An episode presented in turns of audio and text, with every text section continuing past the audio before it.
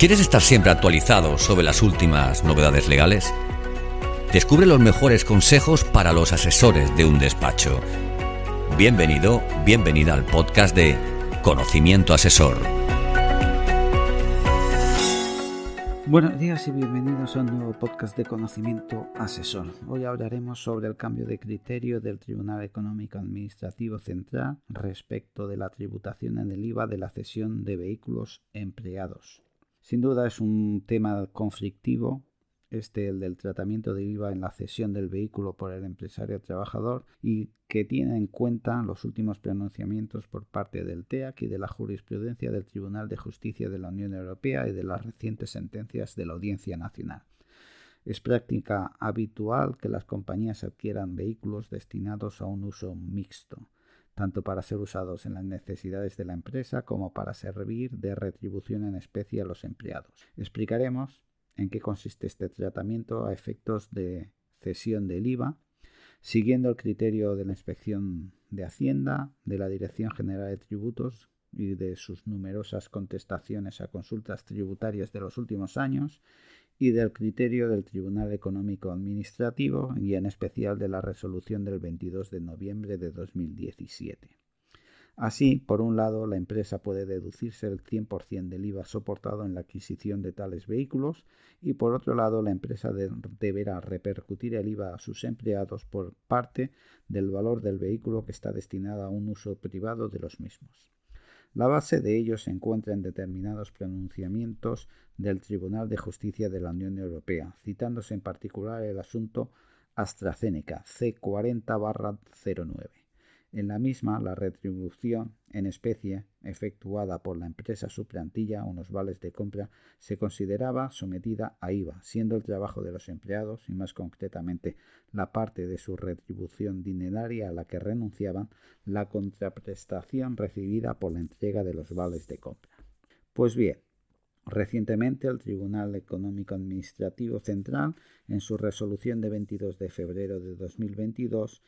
cambia su criterio en relación con la cesión de vehículos efectuada por una entidad a favor de determinados empleados y de un consejero para su uso con fines particulares. En el caso que se analiza, la inspección considera que esta cesión de vehículos constituye una prestación de servicios onerosa que está sujeta a IVA, por lo que la entidad debía repercutir al perceptor de la retribución en especie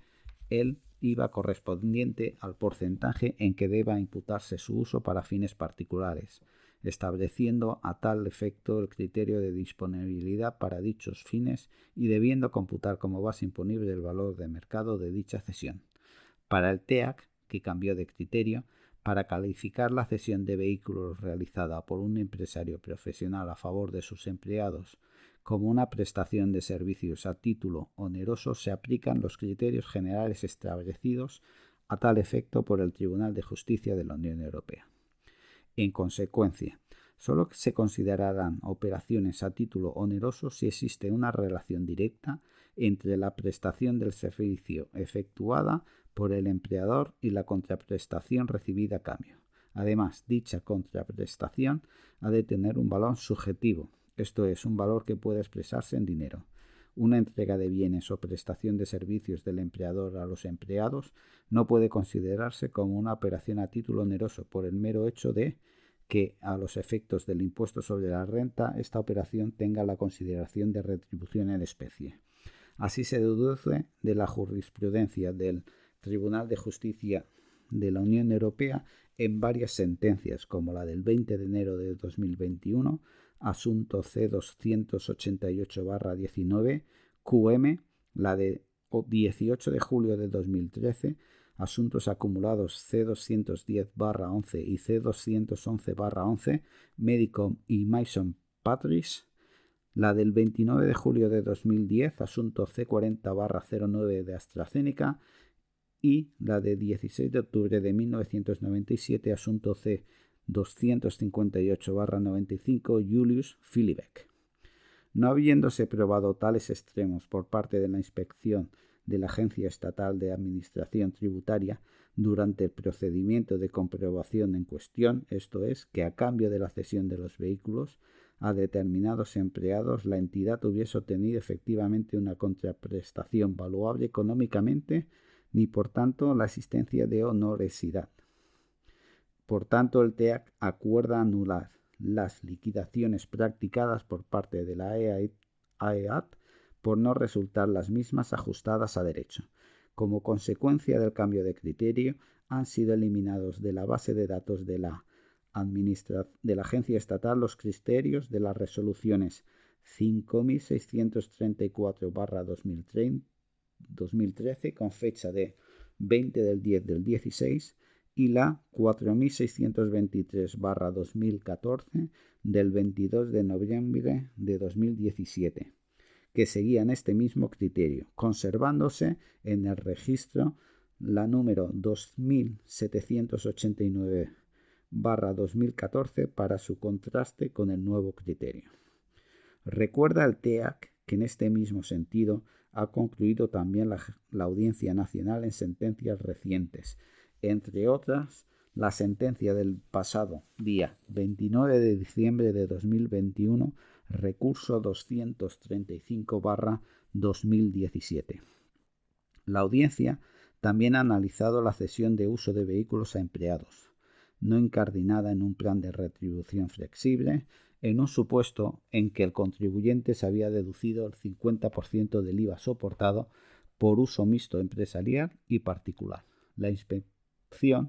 regularizó el IVA permitiendo de una parte deducir el 100% del IVA soportado y exigiendo la repercusión al empleado de la cuota de IVA correspondiente al uso privado, que siguiendo el criterio aplicado en el IRPF elevó el resultado de ponderar las, hojas, las horas de trabajo anuales según convenio entre el total de horas del año.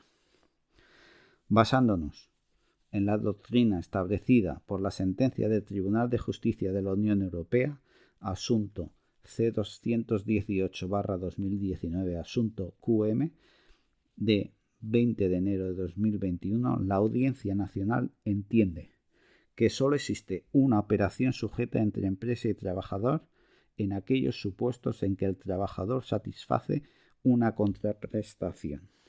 En este sentido, esta contraprestación no puede identificarse como el intercambio sinalagmático que tiene lugar entre trabajo a cambio de un salario o retribución, típica de la relación laboral entre empleador y el empleado. Como dice la sentencia, lo que se exige es una verdadera transmisión valorable económicamente del trabajador a la empresa por el uso del vehículo que no puede presumirse cuando el colaborador no realiza ningún pago ni emplea una parte de su retribución en metálico y tampoco elige entre diversas ventajas ofrecidas por el sujeto pasivo conforme a un acuerdo entre las partes en virtud del cual el derecho al uso del vehículo de empresa está vinculado a una renuncia de otras ventajas. Con esta fundamentación, la Audiencia Nacional concluye que no procede que la Administración tributaria le exija a la actora un IVA devengado por el uso privativo de los vehículos al tratarse de cesiones no sujetas añadiendo que tratándose de operaciones no sujetas no se integran en el cálculo de la regla de prorata. Otras sentencias de la Audiencia Nacional de fechas cercanas abordan este mismo asunto con idéntica conclusión, lo que supone la fijación de un criterio relevante sobre una materia que afecta a un gran número de empresas y que presenta una alta conflictividad en procedimientos de gestión e inspección. Resulta conveniente realizar una revisión de la política seguida al respecto por parte de las empresas en relación con los vehículos de empresas para poder determinar los potenciales impactos que este nuevo criterio puede suponer, tanto respecto a los ejercicios no prescritos como respecto de los que actualmente se encuentran en fase de comprobación o de los futuros, en un asunto que, como se pone de manifiesto, en la actualidad continúa generando una alta conflictividad en los procedimientos de verificación desarrollados por parte de la Agencia Estatal de Administración Tributaria. Muchas gracias por su atención y nos despedimos de ustedes invitándoles al próximo podcast de Conocimiento Asesor, no sin antes Recordarles que tienen a su disposición para ver este y otros contenidos de formación en la página web llamado Consultores y Planificación Jurídica. Salud.